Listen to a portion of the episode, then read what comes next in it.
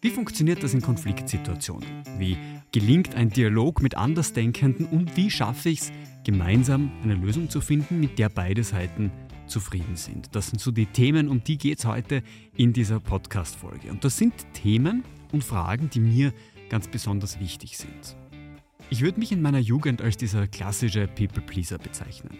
Es ist mir unglaublich schwer gefallen, Nein zu sagen in Konflikte zu treten. Ich war immer extremst harmoniebedürftig und Streitgespräche habe ich so gut es geht vermieden. Das Problem dabei ist, dass wir dann aufhören, auf unsere eigenen Bedürfnisse zu achten.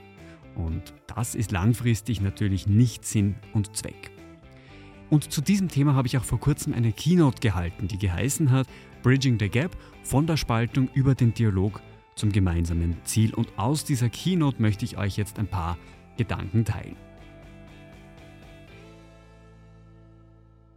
Wenn wir von der Spaltung sprechen, die Spaltung der Gesellschaft, dann geht es ja nicht darum, dass wir in einer Gesellschaft leben, in der es unterschiedliche Meinungen gibt. Das ist ja per Definition eine Gesellschaft. Da leben viele Menschen auf einem Planeten und natürlich haben wir alle unterschiedliche Meinungen, unterschiedliche Ansichten. Das ist nicht gemeint, wenn es um Spaltung geht. Mit Spaltung ist gemeint, dass wir irgendwann einmal aufgehört haben, über unsere unterschiedlichen Meinungen und Ansichten zu sprechen. Gemeinsame Ziele zu entwickeln, den kleinsten gemeinsamen Nenner zu finden und dann zu überlegen, wie kommt man unter Berücksichtigung aller Bedürfnisse ans Ziel. Das ist mit Spaltung gemeint. Und diese Spaltung, die haben wir die letzten Jahre erlebt. Denken wir an Themen wie Impfpflicht und Mindestsicherung und die Gender-Thematik zum Beispiel, wo wir nicht probiert haben, miteinander zu sprechen, sondern wo wir gleich vorweg gesagt haben, let's agree to disagree. Über diese Themen brauchen wir gar nicht sprechen, da kommen wir auf keinen grünen Zweig. Und das ist sehr schade, weil wir dann einfach dieses Potenzial nicht wahrnehmen, die Welt auch aus einer anderen Perspektive zu sehen. Und das findet auf gesellschaftlicher Ebene statt, das findet aber auch in Unternehmen, in Teams, aber auch in Freundschaften und Beziehungen statt. Dass wir ganz oft nicht mehr miteinander sprechen. Und ich möchte euch da jetzt drei Punkte mitgeben. Das kann man sich leicht merken. Die Abkürzung dafür ist ABS. Hat jetzt nichts mit einem Auto zu tun, sondern das sind drei Buchstaben, die ich mir übrigens aus einem Erste-Hilfe-Kurs gemerkt habe. Beim Erste-Hilfe-Kurs haben wir mal gelernt, wenn wir auf eine verletzte Person zugehen, dann gibt es drei Dinge, die wir machen können, um zu schauen, ob diese Person bei Bewusstsein ist. Das A steht dabei für Ansprechen. Das heißt, wir sprechen die Person an. Hallo, geht's dir gut? Was ist passiert? B steht für berühren. Das heißt, wenn die Person nicht reagiert auf das Ansprechen, berühren wir die Person. Und wenn sie darauf nicht reagiert, das S steht dann für Schmerzreiz setzen. Also das war jetzt ein kurzer Erste-Hilfe-Auffrischungskurs. Ich habe mir das jetzt genommen und habe mir überlegt, wie kann man jetzt Konfliktsituationen besser meistern, wie kann ich bessere Dialoge mit Andersdenkenden führen. Und dabei steht das ABS für Akzeptanz, für Bereitschaft für den Dialog und für die Suche nach einer gemeinsamen Lösung. Fangen wir mal bei A an. Wenn wir mit einer Konfliktsituation konfrontiert sind, das heißt, wir merken, da gibt es eine gewisse, man nennt das Verhärtung, das heißt, zwei Meinungen prallen aufeinander oder wir befinden uns in irgendeiner Situation, in der wir merken, das passt jetzt für uns nicht. Dann ist es in erster Linie mal wichtig, dass wir auch tatsächlich akzeptieren, dass es unterschiedliche Meinungen und Ansichten und Positionen zu einem bestimmten Thema gibt. Das klingt selbstverständlich, aber aus meiner eigenen Vergangenheit weiß ich, oft wählt man andere Strategien. Flucht zum Beispiel. Den Konflikt einfach nicht lösen, sondern auf die Seite schieben. Beispielsweise einfach ein Themenwechsel. Oder zweite Möglichkeit wäre, sich einfach anzupassen. Den eigenen Standpunkt nach außen hin zugunsten des Gegenübers verlassen. Meinem Gegenüber zustimmen. Das Problem in beiden Fällen ist aber, dass dadurch der Konflikt nicht gelöst wird. Und einen Konflikt kann ich auch nicht ignorieren, einen Konflikt kann ich auch nur schwer auf die Seite schieben. Der Konflikt, der findet nämlich entweder im Äußeren statt, das heißt, ich spreche den Konflikt offen an, ich gehe in, die, in den Dialog, ich versuche eine Lösung zu finden, oder wenn ich das nicht machen möchte, dann findet der Konflikt im Inneren statt, in mir. Und das kann oft wesentlich anstrengender und frustrierender sein. Warum fällt es uns jetzt eigentlich so schwer, Konfliktsituationen zu akzeptieren. Das ist ja grundsätzlich was ganz Natürliches, was Menschliches. Wie viele Menschen gibt es auf dieser Welt und wie viele unterschiedliche Meinungen gibt es zu bestimmten Themen? Eigentlich sollte Konfliktmanagement genauso alltäglich für uns sein wie alles andere. Ist es aber nicht. Ich möchte euch jetzt dafür, damit wir da ein besseres Verständnis dafür entwickeln, die Grundbedürfnisse nach Grabe vorstellen. Grundbedürfnisse kennen wir vielleicht schon von Maslow, die Bedürfnishierarchie. Bei Klaus Grave gibt es da jetzt keine Hierarchie, das heißt, es muss nicht ein bestimmtes Set an Bedürfnissen erfüllt sein, damit ich dann das nächste erfüllen kann, sondern Klaus Grave sagt, es gibt vier Grundbedürfnisse. Und wir werden sehen, dass diese vier Grundbedürfnisse oft nicht befriedigt werden, wenn wir uns in Konfliktsituationen befinden. Da gibt es nämlich einmal das Bedürfnis, das Grundbedürfnis nach Bindung. Wir wollen Teil einer Gruppe sein, wir wollen dazugehören. Die Angst, die dabei mitschwingt in Konfliktsituationen, ist jetzt, wenn ich jetzt meine Meinung sage, wenn ich jetzt zugebe, dass ich etwas anders sehe, dass ich nicht einverstanden bin mit einer bestimmten Situation oder mit einer bestimmten Handlung, dann mag mich mein Gegenüber nicht mehr. Ich werde nicht mehr akzeptiert, ich bin nicht mehr Teil einer Gruppe, aufgrund dieses einen Konflikts. Es gibt den sogenannten Halo-Effekt. Der beschreibt, dass wir auf Basis von wenigen positiven oder negativen Eigenschaften auf die ganze Person schließen. Und gerade wenn wir jemanden noch nicht so gut kennen, wenn die zwischenmenschliche Beziehung oder das, die Teamdynamik noch nicht so vertraut ist, dann ist die Wahrscheinlichkeit sehr groß, dass wir einem Konflikt sehr, sehr viel Gewicht beimessen. Und dass wir dann unter Berücksichtigung des Halo-Effekts natürlich auch davon ausgehen, dass wir mit dieser Person, mit der wir uns gerade in einem Konflikt befinden, sowieso nicht zurechtkommen. Wie kann ich das lösen? Wie kann ich trotzdem mein Bedürfnis nach Bindung berücksichtigen? Indem wir einfach Strukturen schaffen, indem wir Strukturen in Freundschaften, in Beziehungen, in einem Team, in einer Abteilung, in einem gesamten Unternehmen schaffen, in der Konflikte als etwas Natürliches gesehen werden. In der Konflikte nicht akzeptiert oder möglich gemacht werden, oder Konfliktmanagement besser gesagt, sondern indem wir tatsächlich Konflikte als etwas ganz Selbstverständliches und Natürliches sehen, was jeden Tag vorkommt und wo wir einfach gemeinsam beschließen, diese Situationen sofort in Angriff zu nehmen, den Konflikt sofort im Außen zu lösen. Das zweite Grundbedürfnis ist das Bedürfnis nach Orientierung und Kontrolle. Konfliktgespräche sind einfach schwer vorhersehbar. Weder kann ich bestimmen, wann Konfliktsituationen entstehen, noch kann ich beeinflussen, wie mein Gegenüber darauf reagiert. Und das möchte ich natürlich nicht. Ich möchte mich natürlich einstellen können auf eine Situation. Und wir haben ja auch immer gelernt, wir sollen besonders schlagfertig reagieren, weil uns das zum gewünschten Ziel bringt. Und genau da liegt oft das Problem, dass wir glauben, in Konfliktsituationen immer schnell und spontan und zielgerichtet argumentieren müssen. Dabei sind gerade Konfliktsituationen, wo oft Emotionen hochkochen, wo wir vielleicht gerade mitten im Eifer des Gefechts sind, sind Situationen, in denen wir vielleicht auch manchmal diesen kurzen Schritt zurück brauchen. Kurz einmal die Perspektive auf eine Metaebene wechseln, von außen auf diesen Konflikt schauen wollen. Und das dürfen wir uns nehmen. Am Ende des Tages geht es nämlich nicht darum, wer die schlagfertigere, die spontanere Person ist, wer die schnellere Argumentationslinie hat, sondern es geht darum, gemeinsam eine Lösung zu finden. Und wenn ich dafür ein bisschen Zeit brauche, wenn ich dafür diesen Schritt zurück brauche, dann ist es auch mein gutes Recht, mir das zu nehmen. Um so wieder Orientierung und Kontrolle als eines meiner Grundbedürfnisse befriedigen zu können. Ein weiteres Grundbedürfnis ist der Selbstwert. Wir alle haben einen gewissen Wertekatalog, den wir in unserem Leben mittragen. Dinge, die uns wichtig sind. Ich sehe mich zum Beispiel als jemand, der sehr zuverlässig ist, der sehr vertrauensvoll ist. Bin ich jeden Tag hundertprozentig zuverlässig und hundertprozentig vertrauensvoll? Ich probiere es.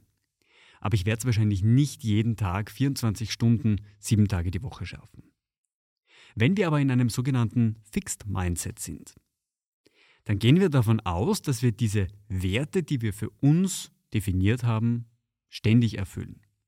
Und jedes Mal, wenn dann jemand etwas gegen unsere Werte sagt, wenn jemand eine Verhaltensweise bei uns aufzeigt oder anprangert, die gegen diese Werte gehen, dann werden wir natürlich versuchen, unseren Wertekatalog uns als Person um jeden Preis zu verteidigen. Und dann sind wir dort, wo wir in einem Konfliktdialog nicht hinwollen. Dass wir einfach unsere Position einnehmen und versuchen, diese Position zu verteidigen. Wir brauchen da ein sogenanntes Growth Mindset. Das heißt, ich bin bereit zu lernen und ich bin bereit zu wachsen. Ich gehe davon aus, dass ich jeden Tag versuche, nach meinem besten Wissen und Gewissen anhand meiner Werte zu leben, aber mir ist bewusst, dass es nicht jeden Tag gelingen wird, dass es nicht in jeder Situation gelingen wird. Und das ist auch okay. Und es ist auch okay, wenn mir dann andere Personen sagen, du Christian, das war jetzt nicht in Ordnung. Das ist nicht leicht. Das ist absolut nicht leicht in dieser Situation dann zu akzeptieren, dass wir uns jetzt gerade so verhalten haben, dass es nicht zu unserem Wertekatalog passt. Vielleicht hat die andere Person auch Unrecht. Kann auch sein.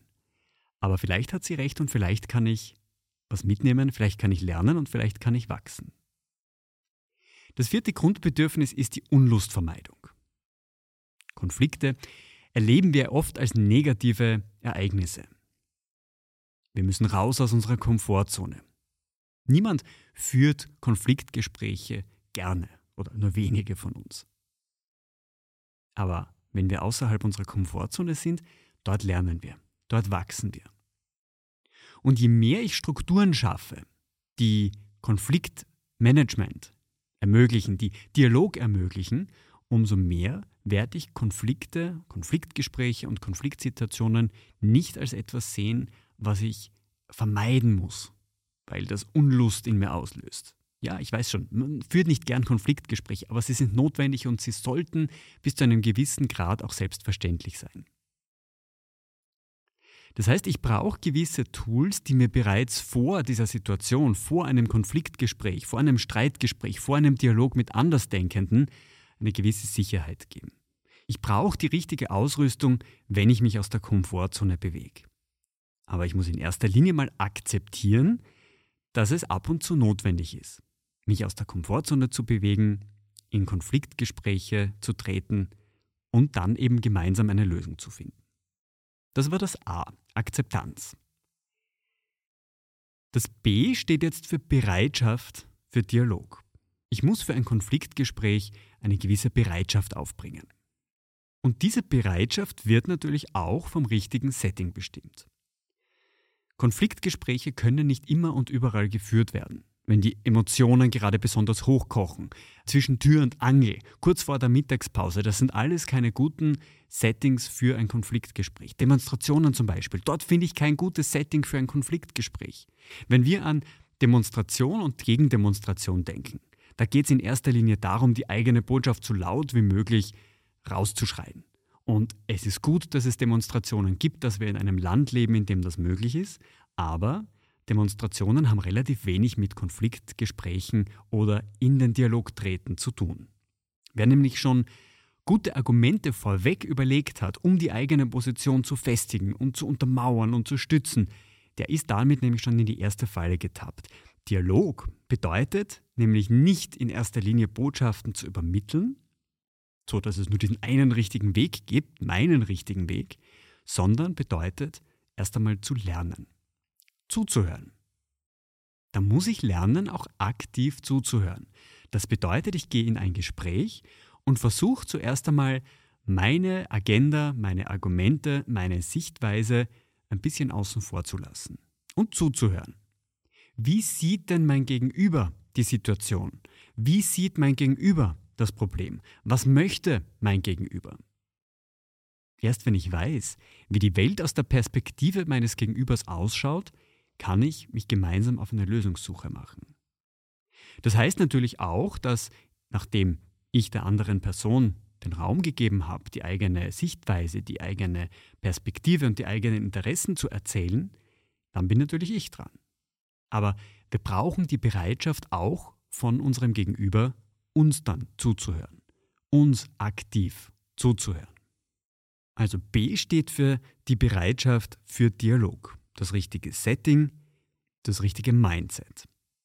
Und S steht dann für die Suche nach einer gemeinsamen Lösung. Gerade in Situationen, in denen die beiden Meinungen meilenweit auseinander sind, ist es als ersten Schritt unglaublich wichtig, einmal einen gemeinsamen Nenner zu finden. Ich unterstelle uns allen beispielsweise, dass wir ein glückliches, erfülltes und zufriedenes Leben führen wollen. Nur die Art und Weise, wie wir dieses Ziel erreichen, wie wir dorthin kommen, die ist vielleicht anders. Aber gerade bei sehr heiklen Konfliktgesprächen ist es immer vom Vorteil, zuerst einmal zu überlegen, was ist denn unser gemeinsamer Nenner? Was wollen wir alle? Und von dort weg dann sich zu überlegen, wie komme ich dorthin? Was ist ein Weg, den wir gemeinsam gehen könnten? Ein ganz tolles Tool ist dabei das Harvard-Konzept. Im Harvard-Konzept geht es im Grunde genommen um vier Mindsets, um vier Grundhaltungen. Zuerst einmal geht es darum, den Menschen und das Problem oder die Sache voneinander getrennt zu behandeln. Das fällt uns oft gar nicht so leicht. Es gibt nämlich Themen, die sind eher bei der zwischenmenschlichen Beziehung angesiedelt. Wie sprechen wir miteinander? Welche Störfaktoren hat es vielleicht in der Vergangenheit schon in der Beziehung gegeben? Das andere ist das Thema. Das darf ich aber nicht vermischen.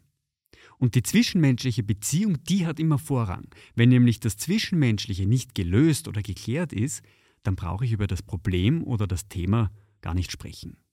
Weil dann wird immer dieser zwischenmenschliche Konflikt im Vordergrund stehen und sich nach vordrängen. Die zweite Grundhaltung im Harvard-Konzept ist dann der Fokus auf die Interessen statt auf die Positionen. Das ist das, was ich zuerst mit dem Demonstrationsbeispiel erwähnt habe. Es geht nicht darum, dass wir uns eine Position überlegen und versuchen, diese Position dann mit aller Kraft zu verteidigen, sondern im ersten Schritt einmal zu überlegen, warum will ich das überhaupt? Warum will das mein Gegenüber? Und anstatt dass wir jetzt über die Positionen diskutieren und versuchen, unsere eigene Position zu verteidigen oder vielleicht die Position des Gegenübers zu schwächen, fragen wir uns einfach einmal, warum nehmen wir diese Position ein? Was sind unsere Interessen dahinter? Und was sind die Interessen meines Gegenübers? In der dritten Grundhaltung geht es darum, gemeinsam Handlungsalternativen zu finden. Was bedeutet das? Wir haben in Konfliktsituationen zwei Parteien, die aus unterschiedlichen Perspektiven auf dasselbe Thema oder auf dasselbe Problem schauen. Allein darin steckt unglaublich viel Potenzial, das sehr, sehr selten genutzt wird. In den typischen Verhandlungen trifft man sich für ein Gespräch, dann geht man wieder in die jeweils getrennten Lager, überlegt dort, welche Optionen wir jetzt haben, ob Lösungsvorschläge angenommen werden können oder nicht und dann geht man wieder zurück in die Verhandlungen sagt dann ja oder nein.